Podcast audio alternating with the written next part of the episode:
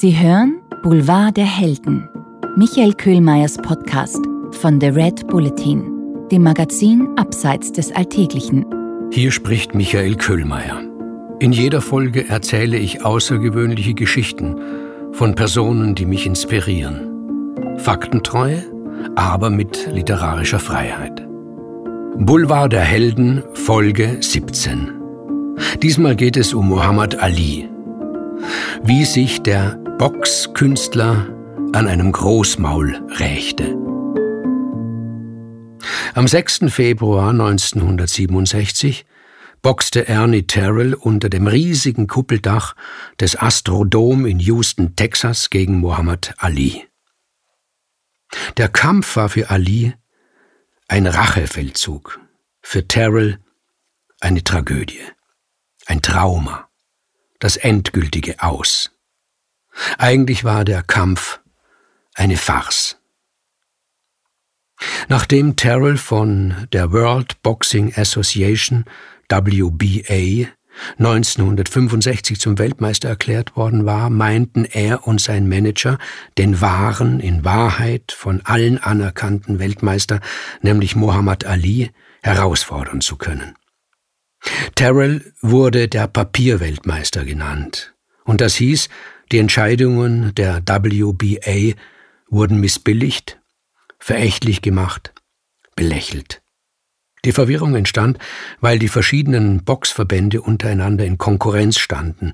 Jeder kürte seinen Weltmeister, einer warf dem anderen Korruption vor, die Kämpfe seien geschoben, sagte der eine über den anderen, Sieg und Niederlage stünden von vornherein fest.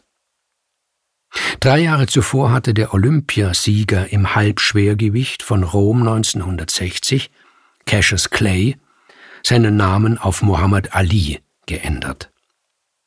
Er wolle nicht einen Namen tragen, der einem seiner Vorfahren von einem Sklavenhalter gegeben worden war, argumentierte er. Ali war damals schon berühmt für seine Unverblümtheit.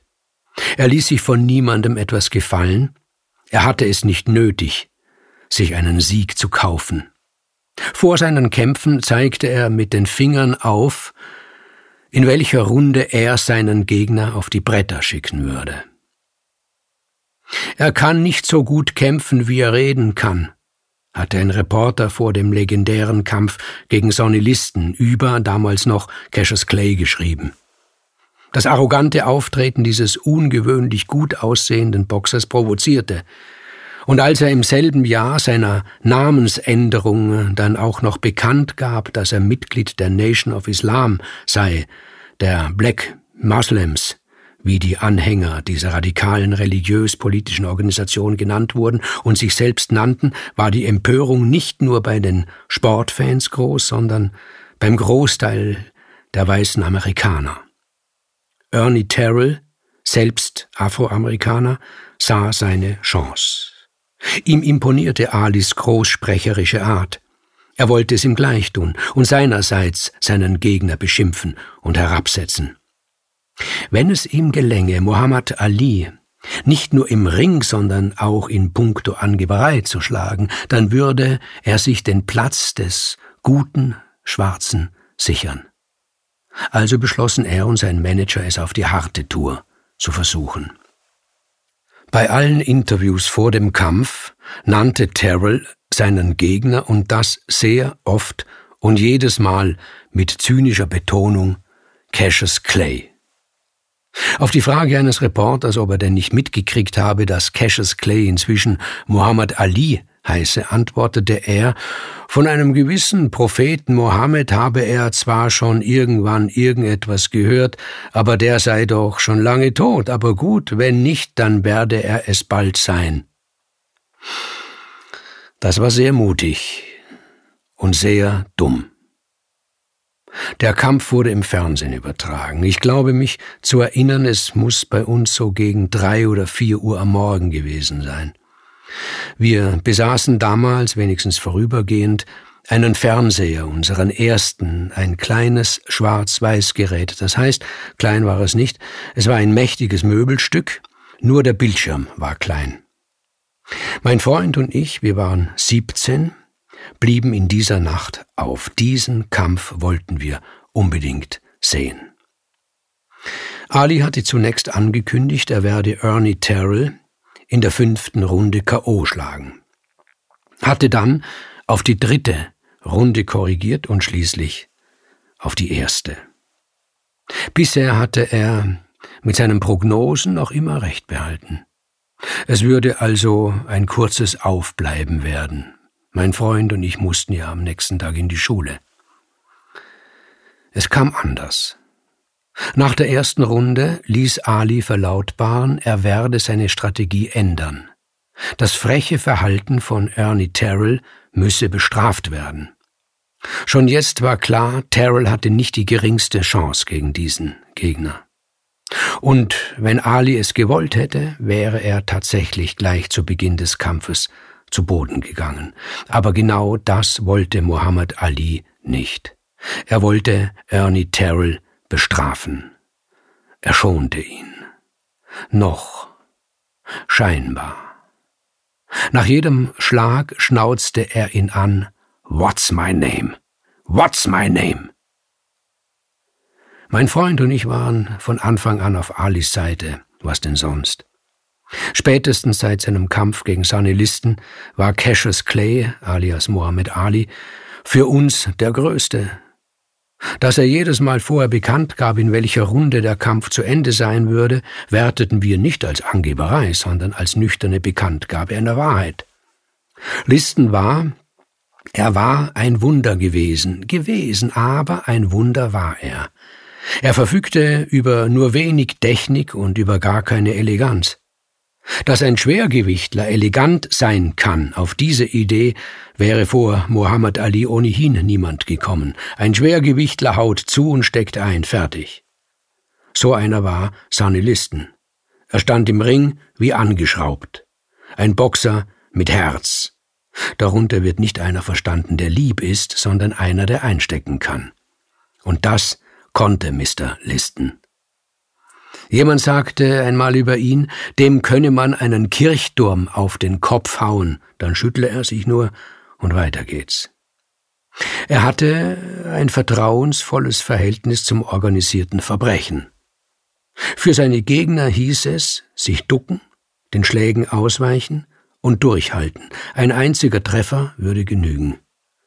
So erging es dem damaligen Weltmeister Floyd Patterson 1962 streckte ihn seine Listen in der ersten Runde nieder. K.O. Ein Treffer. Aber dann der Kampf gegen Cassius Clay. Nun konnte die Welt sehen, dass Schwergewicht und Eleganz, Angeberei und furiose Könnerschaft einander nicht ausschließen. In der sechsten Runde gab Listen den Kampf auf. Technisches K.O. Der Mann mit dem Hammer aus Stahlbeton war geschlagen und gedemütigt. Cassius Clay hatte nicht ein einziges Mal während des Kampfes die Fäuste zur Deckung erhoben. Er war um den Weltmeister herumgetänzelt wie ein übermütiges Mädchen. Nicht einen wirklichen Schlag hatte Listen anbringen können. Cassius Clay hatte den scheinbar Unbesiegbaren vorgeführt wie einen Tanzbären. Er hatte ihn blamiert. Meinem Freund und mir hatte das gefallen. Das war neues Boxen. Das war schönes Boxen. Und nun Muhammad Ali gegen Ernie Terrell. What's my name? What's my name? Terrell wird spätestens nach der zweiten Runde klar geworden sein, dass dieser Kampf für ihn nur schmachvoll enden konnte. Vielleicht hat er sich sogar gewünscht, dass Ali seine erste Voraussage doch wahrmachte, dass er ihn in der dritten oder fünften Runde K.O. schlägt. In dem finsteren Raum des K.O., in dem, wie es ein Boxer einmal ausdrückte, blutrote Fackeln brennen, aber kein Licht machen, in diesem Raum kannte sich Ernie Terrell aus. Durch diesen Raum hatte er sich schon einige Male in seiner Karriere tasten müssen. Was Muhammad Ali mit ihm und zwar über alle 15 Runden aufführte, das war ihm neu.